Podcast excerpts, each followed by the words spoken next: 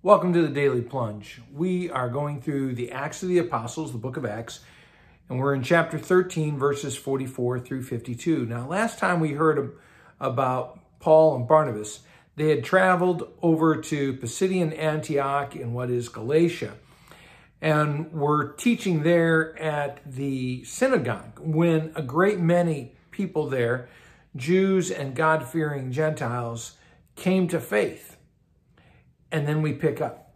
The next Sabbath, a week later, Paul and Barnabas go to preach again at the synagogue, but this time the whole city is there gathering to hear the word of the Lord.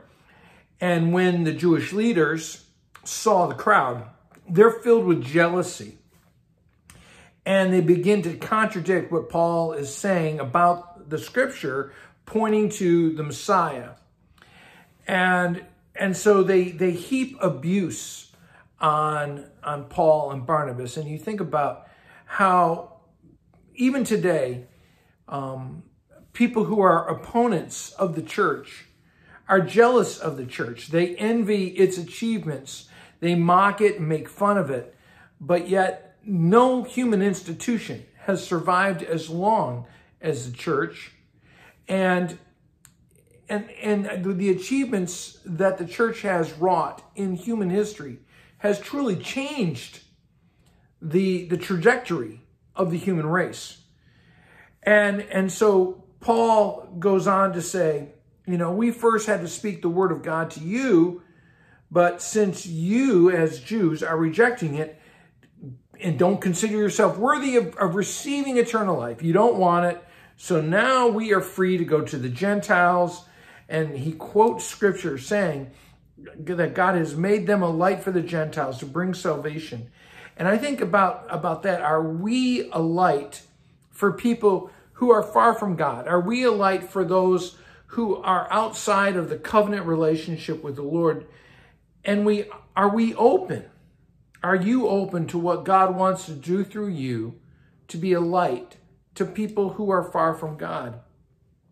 Now, it says that after the Gentiles heard this, they were glad and they honored the word of the Lord.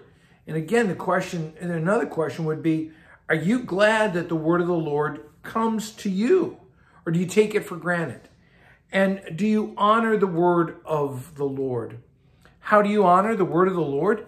Well, first you make time for it each and every day. You, you read through the Bible. And then you, you go to hear the word preached so that it can be opened up to you and explained to you. Are you honoring the word of the Lord or do you think it's just one more noise in this world? Well, after this, it says that the, the rivals turn up persecution, that even though the word of the Lord is spreading throughout the region, the Jewish leaders incited God fearing women and men of high standing now you think about it. It said that they were God fearing. They think they're doing what's right. But they go, they stir up persecution against Paul and Barnabas.